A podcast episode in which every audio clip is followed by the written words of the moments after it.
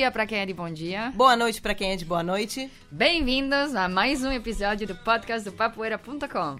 Grande Manteiga! Estamos aqui, Manteiga. Eu sou a Cutia. Eu sou a Manteiga. Estamos aqui no nosso 12 podcast do Papoeira, começando de forma diferente, porque estamos começando o ano. Então, vamos começar as coisas de forma diferente. Né? Sim, mas foi bem difícil, viu? Foi difícil, é mudar o chip. muito. Olha só, é uma ótima forma de, de, de começar um dos temas que a gente vai falar de hoje, que é a forma da aprendizagem, a dinâmica de uma aula e tal. E muita gente, às vezes, faz isso de mudar, por exemplo, a perna, É. ou o que você está acostumado a fazer para um lado faz para outro lado. É um Então bom fica meio exercício perdido, mental. né? Então é isso aí, pessoal. Bom, Segue você agora. Então, é, bom, aqui também tá o Lapinha, que tá nos gravando, fazendo spoiler demais no, no Insta Stories. É, porque a gente tem que nos seguir no, no Facebook, no, hum, no Instagram, iTunes. é, no iTunes, no Evox. Tá E na nossa página, na nossa página, papoeira.com. Muito bem-vindos a esse ano que começa, 2020. Espera, aguarde muitas notícias, muitas novidades. Estamos preparando alguma coisa muito, muito, muito especial para vocês, sobretudo para a galera que não está muito bem com seu português. Então, Ah, aham. 2020 será um ano de muita produção no Papoeira. Assim que muito bem-vindos, feliz ano novo, que Feliz seja novo muito cheio de axé e muita capoeira, muito papoeira. E é isso aí, pessoal. Bem-vindos ao nosso 12º Papoeira, o podcast do site papoeira.com.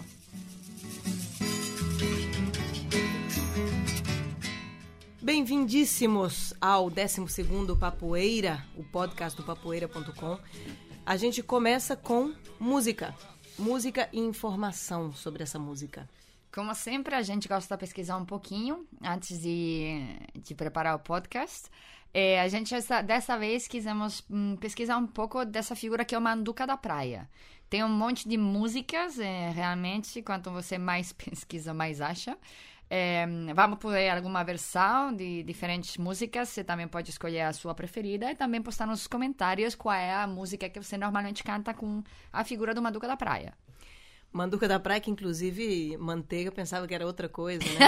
Nossa senhora. Isso acontece muito, a gente tá sério. cantando música, e às vezes você canta uma coisa que você fala, nossa, era outra coisa completamente diferente. Como é que você cantava? É, eu cantava na música essa de Que Barulho é Esse? Eu cantava Foi um manduca na praia, como se manduca Grande. fosse qualquer, tipo um sinônimo de o cara esse que tá lá na praia, o legal aí. Só que não. O que Não é. acontece? Manduca da Praia, na verdade, seu nome real é Manuel Alves da Silva. Ele foi uma figura é, importante porque, na época antes ainda da abolição da, da, da escravidão, em que existiam as maltas, né, Manteiga? As maltas É. eram, eram usadas muito em rixas, principalmente de políticos de diferentes facções. E eles juntavam capoeiristas, pessoas que estavam com sangue no zóio, como dizem, Nossa. para poder é, entrar em conflito, gerar conflito, proteger, enfim. As duas principais eram os Negócios Guaiamuns.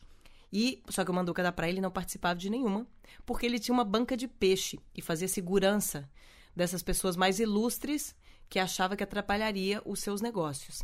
Então ele ficou um, capoe- um capoeirista muito famoso, conhecido por isso no Rio de Janeiro, conhecido como Manduca da Praia, que era um homem de negócios e chegou a responder quantos processos, Manteiga? Nossa, respondeu até 26 processos por ferimentos graves e leves.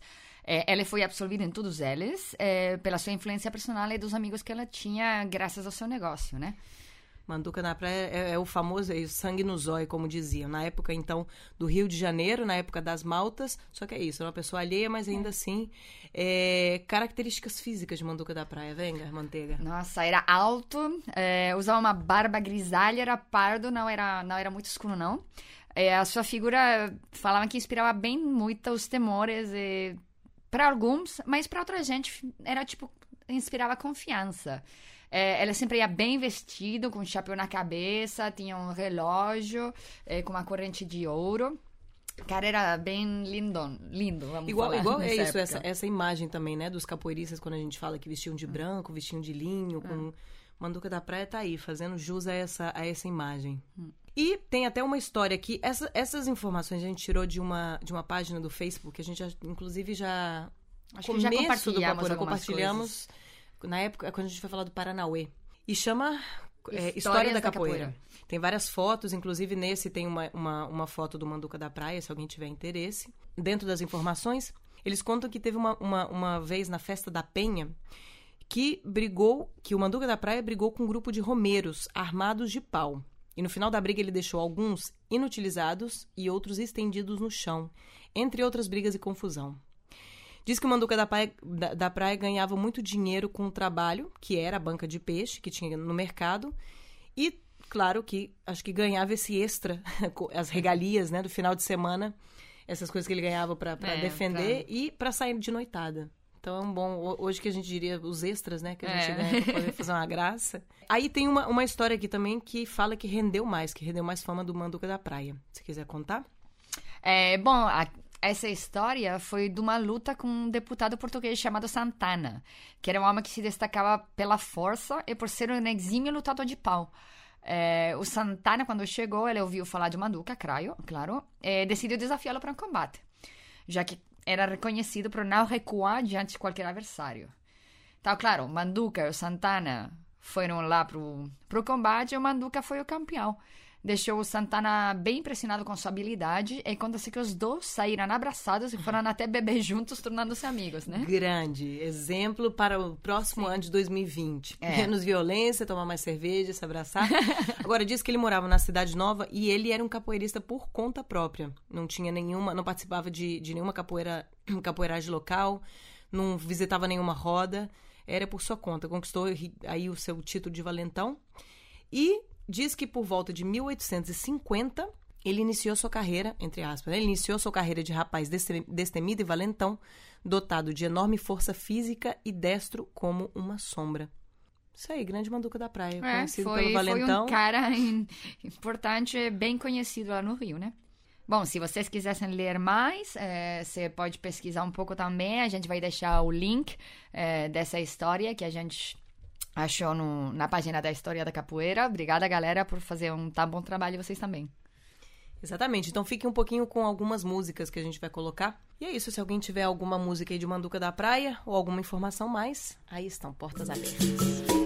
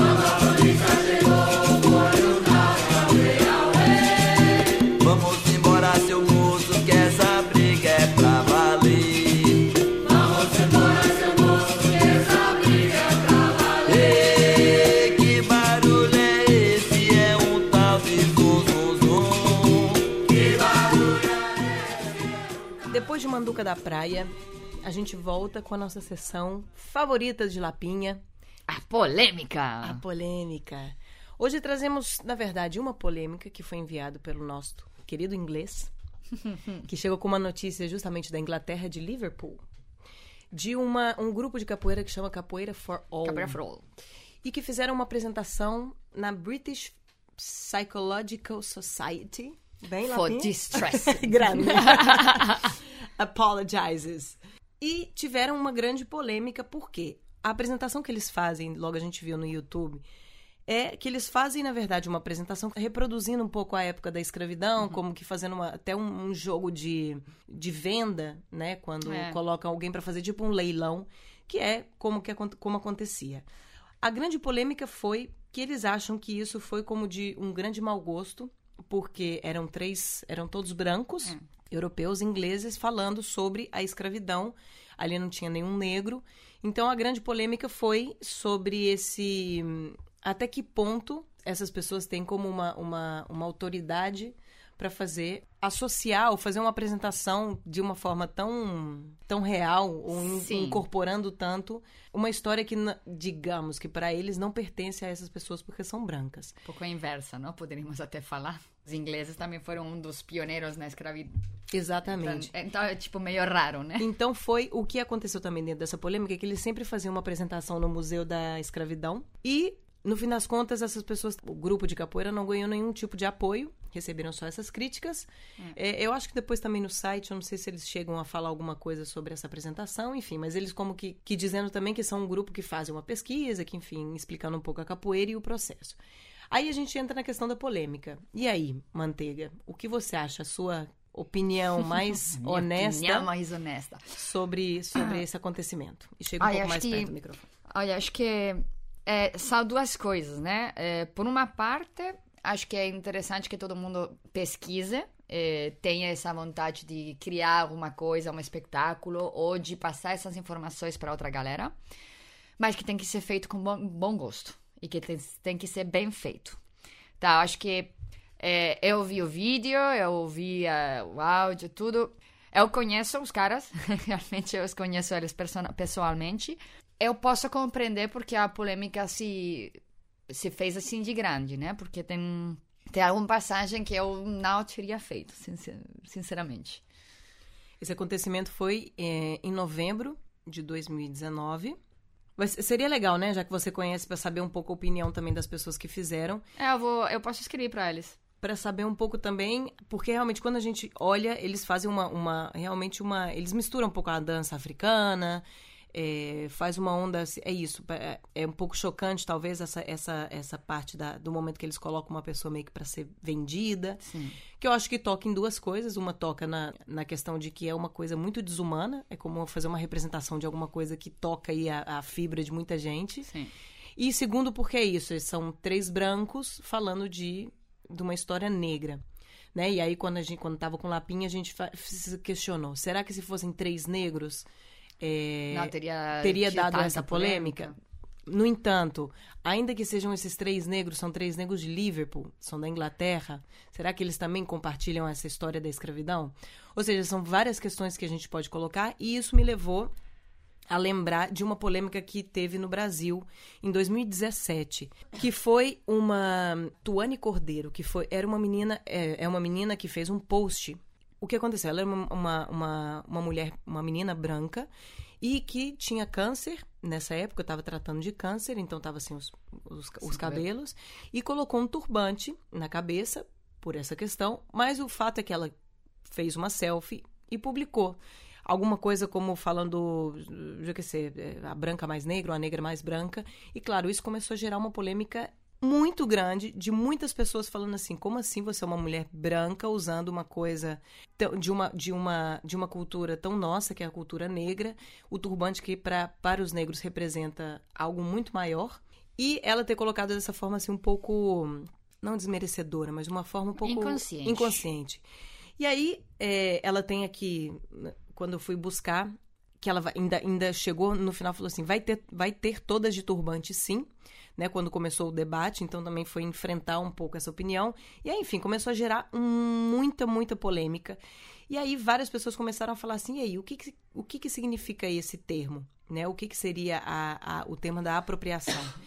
Então, a palavra apropriar significa tomar para si. Então, o termo apropriação cultural seria um conceito de antropologia e que refere ao momento em que alguns elementos específicos de uma determinada cultura são adotados por, uma, por várias pessoas ou um grupo cultural diferente. E aí entramos em outra questão também, principalmente em, uma- em um artigo que eu li que tem muito sentido, que é pensar na sociedade brasileira por si só já é pensar em um- uma quantidade de mestiçagem, uma quantidade de apropriações culturais incrível, né? Assim, no, no Brasil a gente tem apropriação, digamos, cultural de uma série de países porque todos passaram por ali também. Só que ao mesmo tempo, aí a questão é, quando a gente vai falar sobre isso, e aí eu, eu sim que eu estou de acordo com muitas pessoas que criticaram, porque eles criticaram principalmente depois, quando o turbante começou a virar moda. Então foi uma, uma- já uma apropriação do capitalismo para usar um, um- o, o turbante, que diz de várias sociedades, que não só africana, também tem na Ásia, enfim, oriental, é, de uma forma completamente. Ou seja, para ganhar, ganhar dinheiro, basicamente. E a crítica vem muito de que vários modelos que usaram isso para várias marcas famosas ou que saíram em revistas muito famosas e de moda é que eram todas brancas e que seguem um tipo muito eh, brancas, magras, Sim, loiras.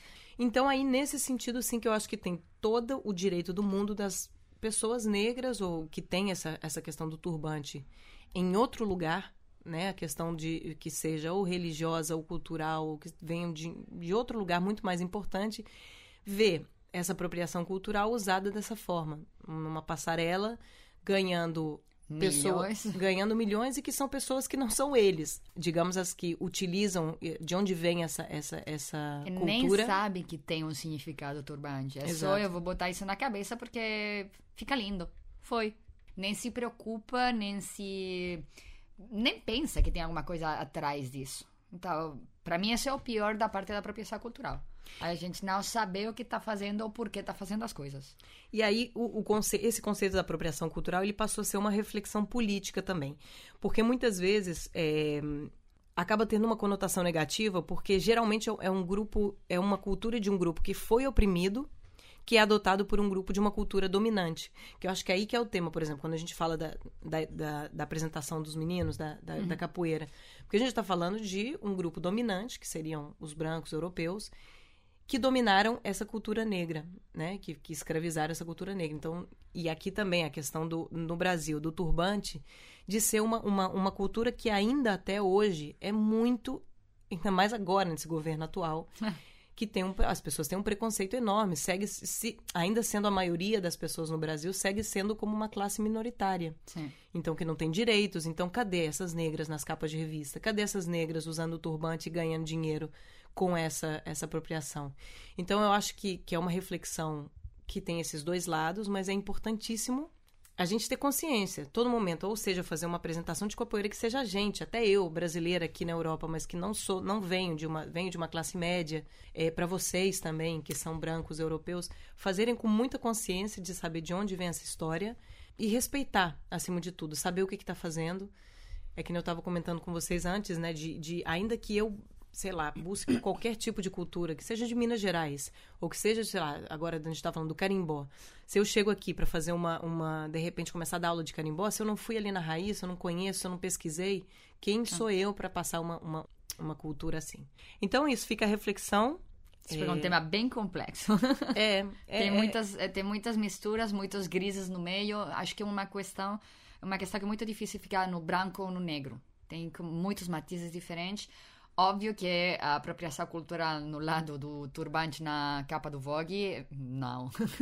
não para nada. Mas sim que é verdade que também, às vezes, você tenta aprender uma coisa, então quer aprender mais. Até quando você está fazendo uma apropriação, você está usando, sendo branco, fazendo uma coisa que não é.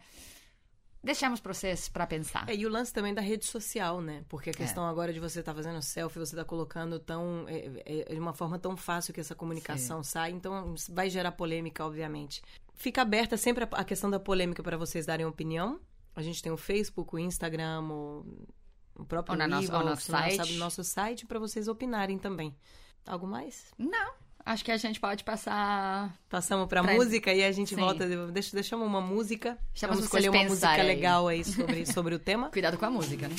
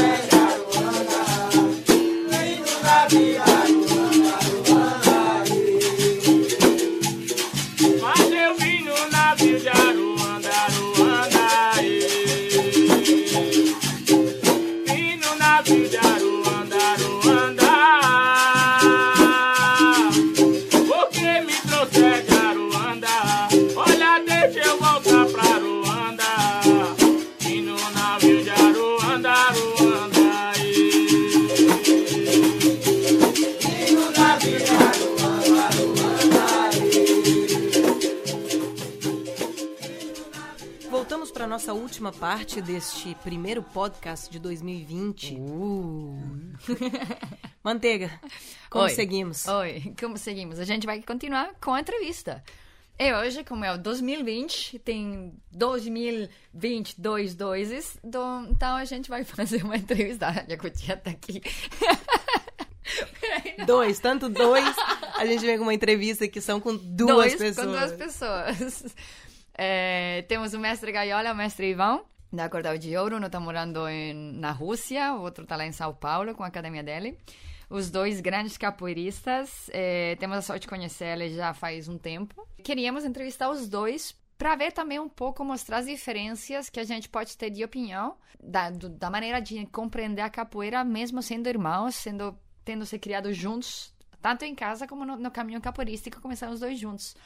Então, acho que, que é interessante ver essas diferentes opiniões que eles podem ter do- de uma mesma pergunta, né? É, a gente Eles aproveitou... vieram, eles vieram no, no festival, no Besouro. evento. É, eles chegaram no Besouro? Não, no Saravá. Sim, foi em verão. Foi na troca de graduação do ano passado, né? Sim, foi. Sim, sim, sim. Foi do, no evento do verão. Não, a gente faz muitos eventos, então às vezes... Uh, é, você sabe, o primeiro podcast, estamos gravando dia de fim de ano, é o que tem. Oi. Oi? Começamos nem a beber ainda. Imagina quando a gente começa. Esse podcast está sendo gravado justamente no dia 31. Não sei quando ele vai ao ar, mas foi gravado no dia 31, 31. último dia do ano. Último dia do ano, a gente já preparando para o ano novo, aqui, forte com papoeira. Bom, em, na entrevista, eh, uma das coisas que, que a gente falou, porque durante o evento a gente teve a sorte de fazer aula com os dois, tanto com o Gaiola como com o Ivan. em, é, é- pode ver as diferenças entre as aulas e a didática que tem um que tem o outro. Então, uma das coisas que nos fez pensar é que quando você dá uma aula, que é o melhor para o aluno, que você passe o movimento concretamente, como tem que fazer, como pôr a mão, a mão a 45 graus, aqui tem que botar o peso aqui, aqui tem que encaixar o cotovelo na parte da não sei o que, o pé. O simplesmente mostrar o movimento que cada aluno com o corpo dele possa desenvolver a sua própria criatividade. Então, esse também é um, é um fato complicado, né, de pensar um pouco, porque no começo é verdade que você, quando tá perdido, e não sabe como botar o peso e tal, é muito melhor se o, o cara tá te explicando bem eh, o que você tá fazendo. Mas, do outro lado, também tá matando um pouco a criatividade dessa pessoa nova que tá se aproximando e tá se descobrindo o próprio corpo e a maneira de usar ele dentro da capoeira. Eh, no- por exemplo, na aula do, do Ivan, ele fez, tipo, bom, teve um momento de didática muito, que eu gostei muito, para a volta por cima, eram diferentes exercícios preparatórios para a volta por cima. Então, ela simplesmente fazia, mostrava o que queria que a gente fizesse, depois ia por ali corrigindo o não, mas a gente tinha que botar nossa própria criatividade. Não era, agora tem que botar mão aqui, agora tem que botar mão lá. Eu acho que também é interessante, é verdade que também uma, era uma aula de avançados. Você tem mais essa facilidade de falar, nossa, eu quero uma lua aqui, um não sei o que lá e tal. Você faz porque já tá treinado, né? Acho que provavelmente a minha opinião seria que no começo, quando uma- um iniciante bem novo na capoeira está começando, daria alguma explicação mais, mas sem corrigir demasiado, muito. Tipo, olha, se a ginga tá ruim, tá ruim, né? Não vamos gingar do contrário. Mas deixar um pouco também a expressividade de cada um e que ele com o tempo possa a me- melhorar ou meter a sua hum, personalidade dentro da capoeira dela. Pra não acabar sendo fotocópias uns dos outros, né? Nossa, falei pra caramba. Maravilhoso, perfeito. Agora a gente deixa então agora falando Ivan, mestre Ivan e mestre Gaiola, na entrevista que fez Lapinha e Manteiga neste ano que acaba. Hoje. Mas começa outro amanhã. muito melhor.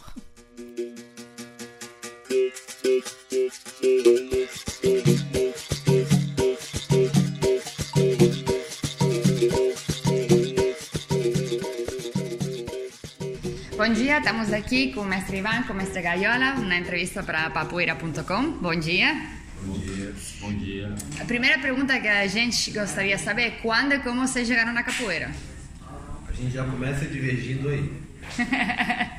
É, nós fomos, começamos capoeira em 96, segundo as minhas contas, segundo as contas dele, 97. 97. Engraçado. É, bom, a certeza é que nós pegamos o primeiro cordão em 97. Começamos capoeira na academia do Mestre Assuna, que ficava no centro de São Paulo, na Santa Cecília, que na época quem dava aula lá era o, na época, o professor Torinho.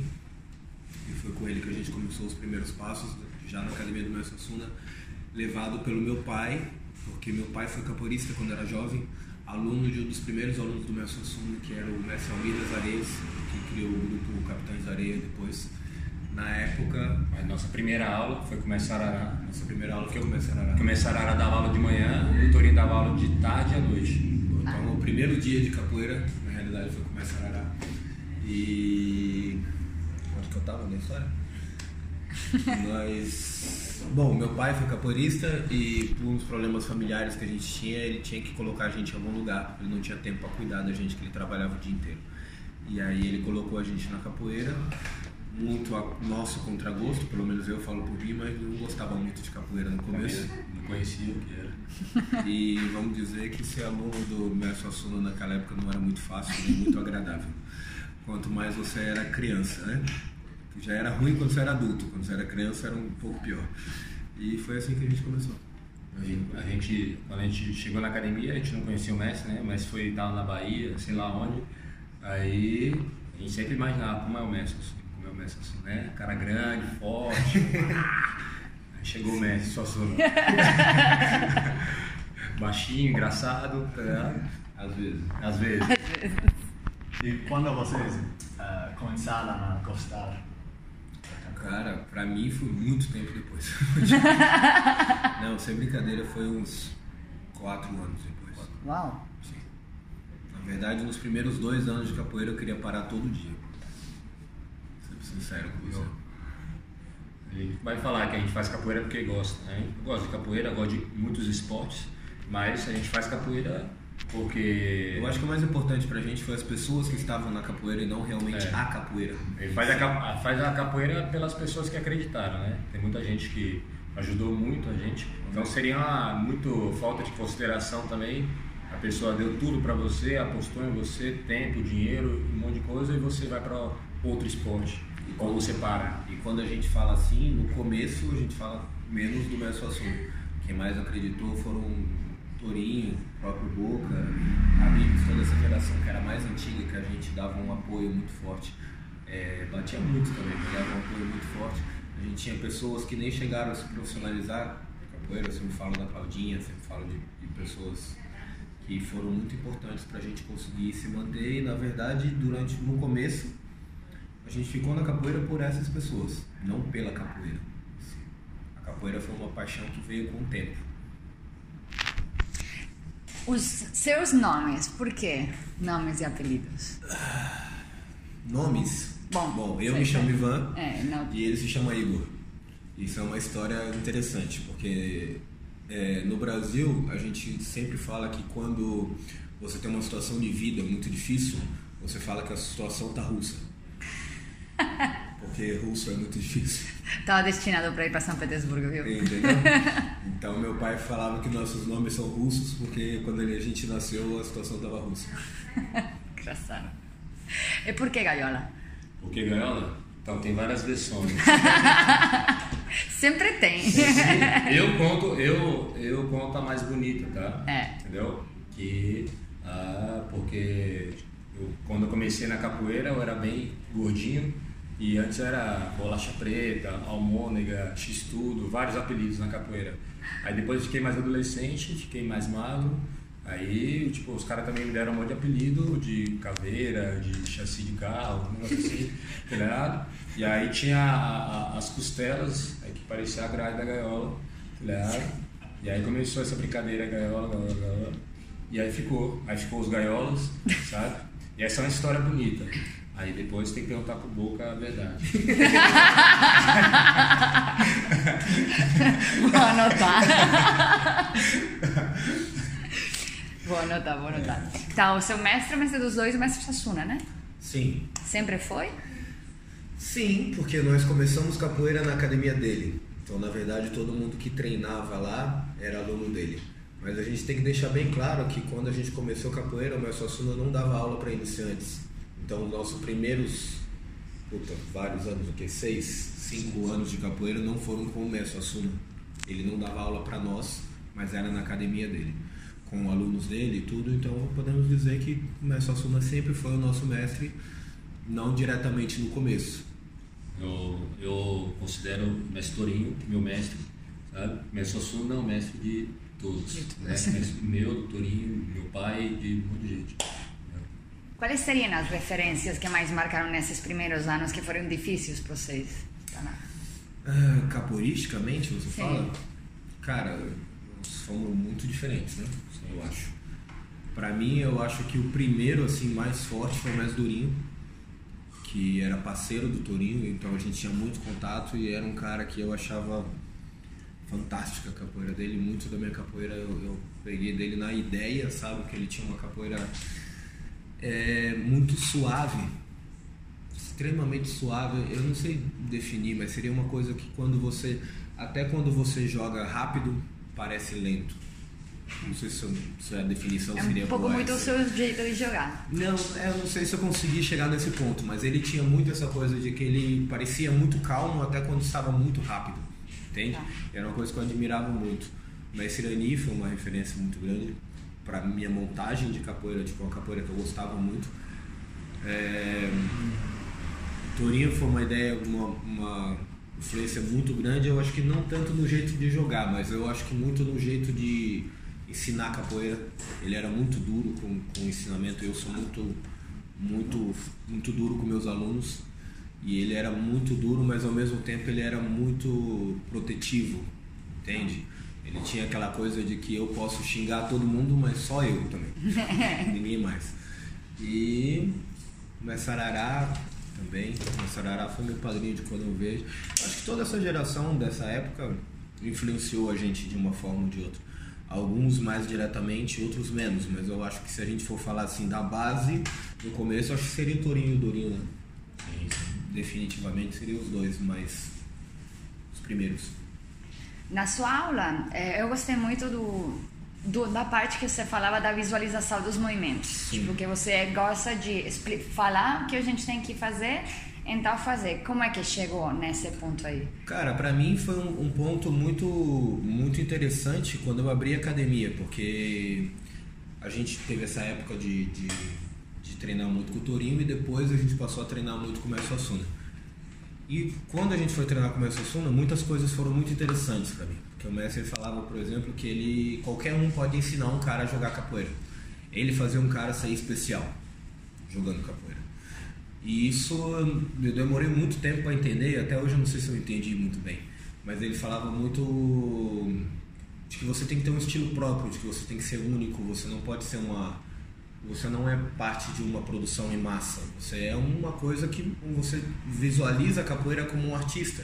Você é o Picasso, só existe um, o Van Gogh só existe um, e um capoeirista tem que ser só aquele.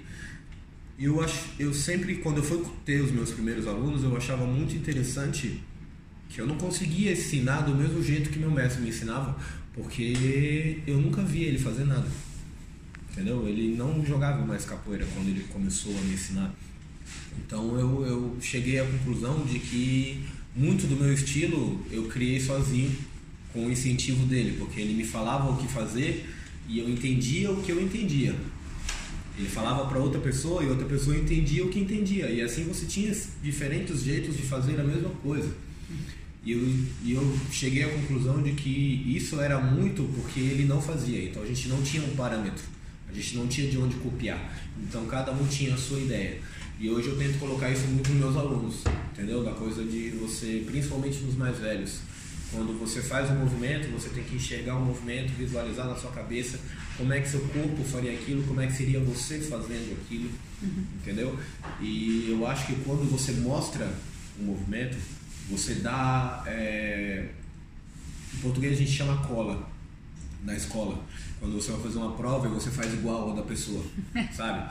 Então a pessoa te dá a cola, ela, ela fala, ó, você faz isso sim, aí você vê, pô, o cara faz com a perna esticada, ele faz com o calcanhar assim, ele faz com as duas mãos no chão, ele faz com não sei o quê. Quando você só fala, a pessoa entende qualquer coisa. E dali pode sair qualquer coisa, até uma coisa muito interessante. Entende? E assim eu acho que a criação de, de estilos diferenciados fica muito mais fácil e muito mais interessante de se ver. No seu caso, no começo, chegando em São Petersburgo, acho que não dava para falar muitos movimentos, né? Mas nisso ele pensa diferente de mim. Sim. Você o que que acha nas, no tipo das aulas? Que, que tipo de aula você gosta de fazer?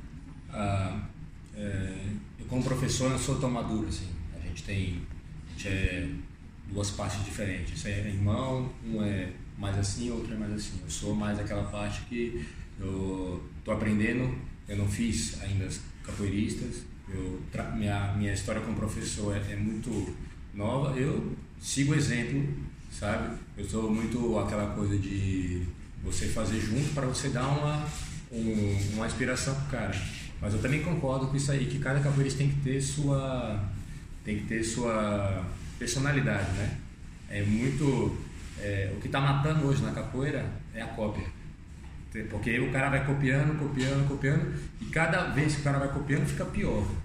Entendeu? A padronização essa que tem agora, É, que cada Uma um faz... coisas que eu falei. O original é muito legal. O segundo já é mais ou menos. O terceiro já é.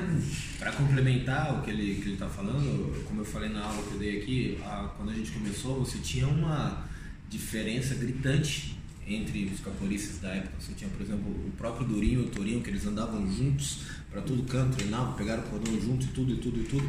Eram capoeiristas completamente diferentes e na- nas ideias, no jogo. no- O Boca, o, o Habib e o Muti, né? Não tem nada a ver. Nada Nada a ver, um com o outro. E foram criados juntos desde o primeiro dia de capoeira. Você vê nós dois a mesma coisa. É. Você vê nós dois e a Janaína, por exemplo, que não é tão mais nova. A Janaína tem o quê? Dois anos menos que a gente de capoeira, três anos menos no máximo. E já tem uma outra ideia É, completamente diferente de capoeira. Eu acho que era isso que deixava a Cordão de Ouro interessante. Porque não importa qual capoeira que você gosta, na Cordão de Ouro tem. Entendeu? Essa é uma ideia que caiu por terra hoje. A gente vê uma ideia que hoje existe um modelo cordão de ouro de se jogar capoeira. Eu não sei até que ponto. Eu acho que quanto mais artistas diferentes você tem dentro de um grupo, mais interessante fica aos olhos de qualquer pessoa. Maior é a riqueza Sim. que tem. O pessoal confunde muito é, essa definição aí, capoeira cordão de ouro. Né? O que capoeira cordão de ouro? É capoeira cordão de ouro é miudinho. Não é miudinho, entendeu? Quando- Capoeira cordão de ouro é você tentar fazer uma coisa boa ali, perfeita e fazer uma identidade sua. Acho que A capoeira da cordão de ouro se define muito mais pela, pelos princípios do que pela movimentação. É, Todos os princípios e ideias dos mestres da cordão de ouro são exatamente iguais. O jeito de fazê-los são diferentes. Mas todos têm a mesma ideia. Você vê aqui, a, todos praticamente repetiram a ideia da hierarquia, que para nós é muito forte. Para você ter uma ideia, nós somos a mesma graduação, mas eu sou mais velho, eu falo primeiro.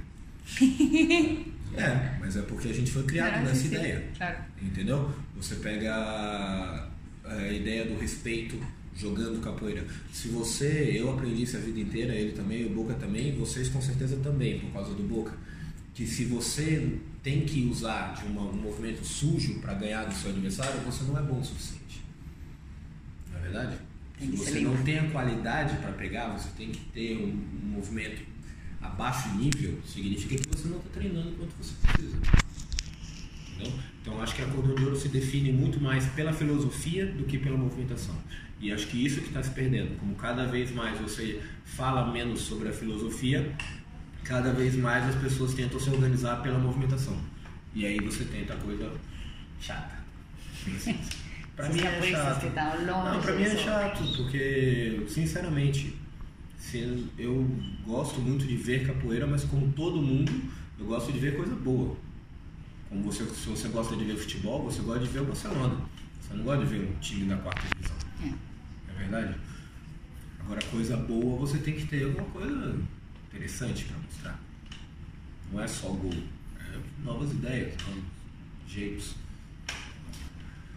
¿Cómo vocês acham um equilíbrio entre manter movimentos e desarrollar uh, novos movimentos? Tipo, de manter os que já tem, porque às vezes quando a gente para de treinar o movimento certo, dá uma virada pra trás, sabe? Por exemplo, eu tava treinando motor mortal pra trás, eu parei, agora já não consigo mais. Então, como é que vocês mantêm esse equilíbrio entre treinar coisa nova, mas também manter o que já tem? É, isso também provavelmente nós somos de muito diferentes. É, eu tenho uma ideia de que o capoeirista chega num certo ponto o jogo dele está formado. A partir daí você tem que colocar coisas novas, mas na minha concepção, para mim, coisas novas tem que ser coisas que eu crio. Entendeu? Então as minhas coisas novas não são tão. é, não acontecem sempre, porque leva um processo muito grande até você chegar numa movimentação que é sua. Entendeu? Eu não me interesso, no ponto que eu estou de capoeira, eu não me interesso por um movimento que já existe. Certo? Porque aquilo não foi criado para mim, nem foi criado por mim. Então, pro meu jogo de capoeira não interessa. Na minha opinião, é uma opinião mais né, básica, assim, para você.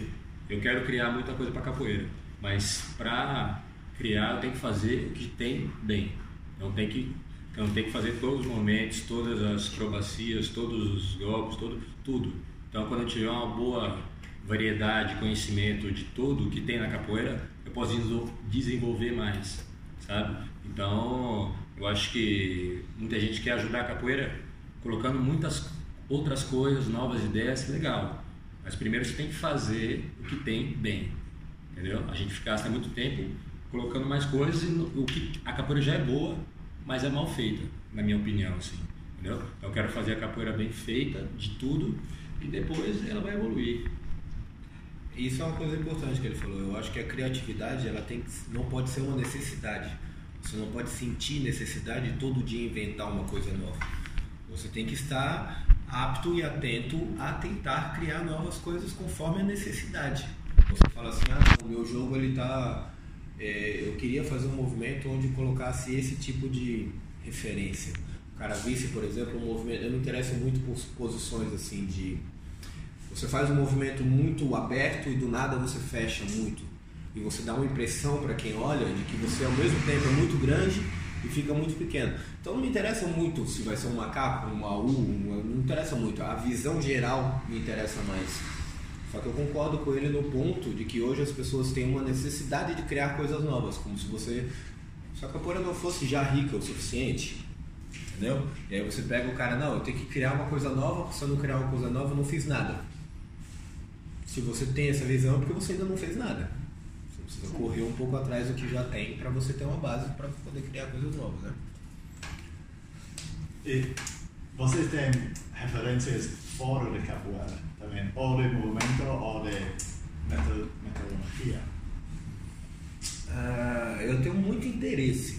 Eu não sei se já referência. Por exemplo, hoje, eu, depois de algumas lesões mais sérias, eu tenho muito interesse por yoga, por exemplo. Tenho muito interesse por calistenia, tenho muito interesse por coisas que antes eu não tinha, mas um ponto de vista mais de preparo físico, entende? Porque hoje eu já eu já estou num ponto físico, que é aquele treinamento diário que a gente sempre fez a vida inteira, ele é mais prejudicial do que me ajuda. Então eu estou tendo que achar alternativas para conseguir manter a forma física. Mas assim, de trazer coisas para o meu jogo de capoeira, eu acho que ainda não. Não encontrei ainda nada que me, me interessasse. Eu vejo muito hoje a ideia do movement, né? Mas eu acho que a ideia do movement está mais pegando coisas da capoeira do que realmente trazendo para nós. Entendeu? Mas quer dizer, mais que movimentos, mais de metodologia. Sim, é, mas aí, aí, Aí eu acho muito interessante, por exemplo, as artes marciais chinesas. Eu acho muito interessante as ideias de. Você pega hoje. Às vezes eu pesquiso mestres de taekwondo, mas não sei o que, que tem ideias muito interessantes sobre treinamento de chute, é, treinamento de golpes e tudo. Eu, tava, eu tenho um aluno na Argentina que ele é faixa preta de taekwondo. E ele estava me explicando, por exemplo, como é o treinamento de, de golpes básicos. Pô, é muito interessante a ideia de você. Você já tinha visto isso? Os caras fazem, por exemplo, martelo, aí o cara faz na ponta do pé, na hora que bate, o cara traz o calcanhar pro chão. Faz assim, pá. Aí você tem um equilíbrio maior no movimento. Só que, por exemplo, no taekwondo não existe a rasteira. É. Então você fazer um martelo na ponta do Uma pé. é rasteira assim uma na ponta do tão pé. Mas é legal você ter uma visão sobre o ensinamento de outras artes Hum. para você trazer uma. Eu acho que a capoeira nasceu de uma forma tão desorganizada que ela precisa de um pouco de metodologia. Ela está tendo muito mais agora. Né? Quando a gente começou a capoeira era muito difícil. É, Como eu falei na minha aula, hoje a gente tem uma, é, a gente traz de uma forma muito mastigada o movimento e a gente não tem noção se isso é bom. Porque a gente passou a vida inteira aprendendo de formas como ele falou, repetição, repetição, repetição, repetição, até uma hora o corpo se acostuma e faz certo. Sim, nesses 10 anos aqui de Acorda de Euro Barcelona, eu já vi os câmbios. Sim. No começo o Boca chegou, vai e faz. É, Não, não, saroba! Por que, gente, os sarobinhas? Ah. Gente, saroba, saroba. Agora a gente- ela explica muito mais os movimentos também pra galera mais nova. Pra gente não, mas pra galera mais mas nova, é sim. que, é que tudo isso tem que ser entendido, né? Nós somos formados como atletas e um dia viramos professores, só que ninguém ensinou a gente a ser professor. Nós tivemos que errar e aprender.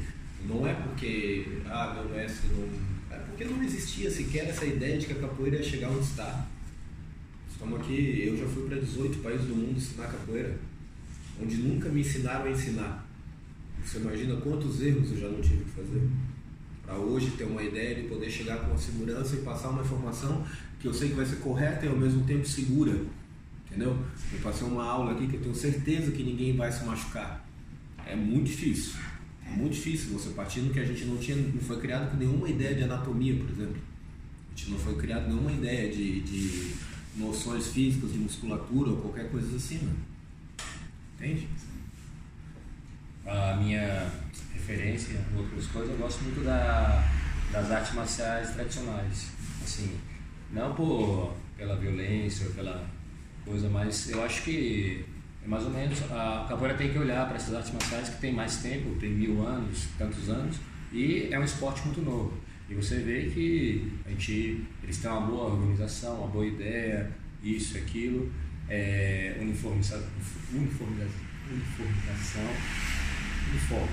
É, tá de uniforme. Tá de uniforme lá. É. tá? E, tipo, essa coisa, tem, muito, tem muitas artes marciais, tá? Que tem poucos movimentos, entendeu? Tem muito poucos. Você vai fazer um boxe, tem 5, 6 movimentos e mais uns 10 de, de perna lá. E você vive ali 20, 30 anos fazendo aquele negócio, treinando físico e sequência, aprimorando sempre a mesma coisa, entendeu? E é meio limitado. A capoeira é mais Ampla. ampla, tem como você é, fazer variações, criar mais coisas, como o jiu-jitsu, né? Como outra. Tem outros que não, é aquilo ali. E o cara, com pouca coisa, ele fica bom, entendeu? E é mais ou menos a referência que eu tenho, assim. Eu. Tem umas loucuras assim, tá ligado? Então, é, já para acabar, para não roubar mais tempo para vocês, eu gostaria de saber, cada um de vocês, qual é o conselho que dariam num capoeirista que está iniciando nessa caminhada. Cara, no começo, eu acho que o mais importante é você confiar no que o seu mestre disse. Confiar no mestre que você escolheu, confiar no, no trabalho que ele está fazendo, porque hoje eu vejo muita frustração. Às vezes os alunos eles, eles não têm confiança na capoeira dele, o cara fica triste com a capoeira, o cara fica não sei o quê. É porque ele se cobra. Eu sempre falo para meus alunos, você tem que aproveitar a fase que você é aluno, porque você pode errar. É a única fase da capoeira que é legal como tudo na vida, na hora que vira profissional fica difícil. Verdade? Hoje eu não sou responsável só pela minha capoeira, eu sou responsável pela capoeira de muita gente, pela filosofia de muita gente, pelo profissionalismo de muita gente. E aí o cara já quer ficar nervoso quando é aluno. Você fala, cara, aproveita, confia no seu mestre, deixa que ele sabe o caminho que você tem que seguir. Se você está lá todo dia, se você faz, sai da sua casa e vai treinar, você está fazendo a sua parte. O resto o profissional vai fazer. Confiar em você aonde você se colocou e naquele que você escolheu para ser seu mestre. Acho que seria o único conselho que eu daria. E você, galera? O conselho é o cara jogar, aproveitar bastante a capoeira, sabe? Ser. É, não sei como é. Ignorante, entendeu? Que ignorância é uma benção.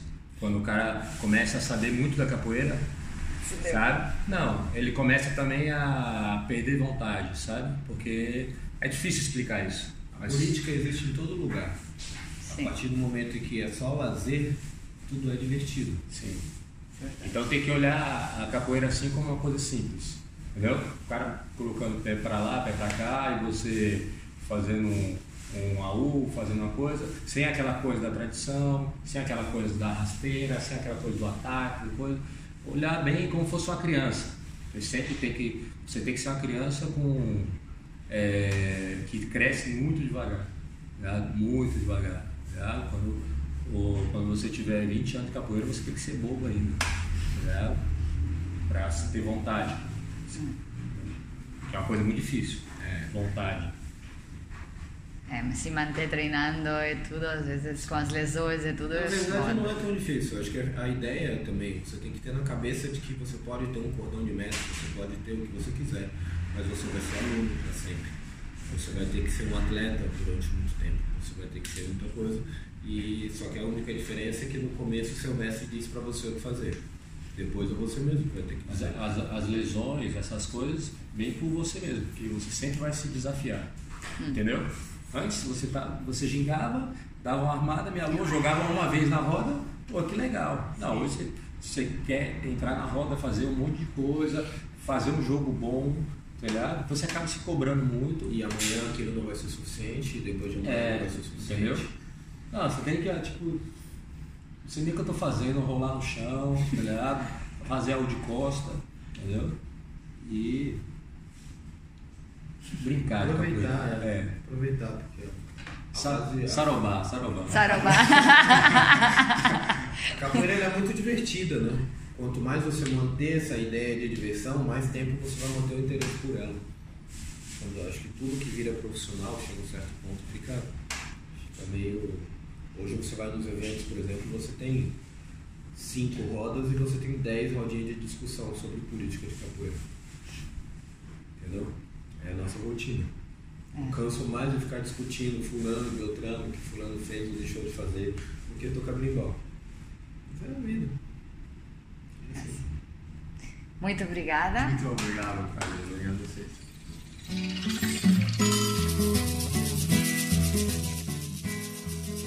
Essa foi a entrevista com o mestre Ivan e mestre Gaiola, encerrando o nosso 12º podcast do Papoeira, o primeiro do ano 2020.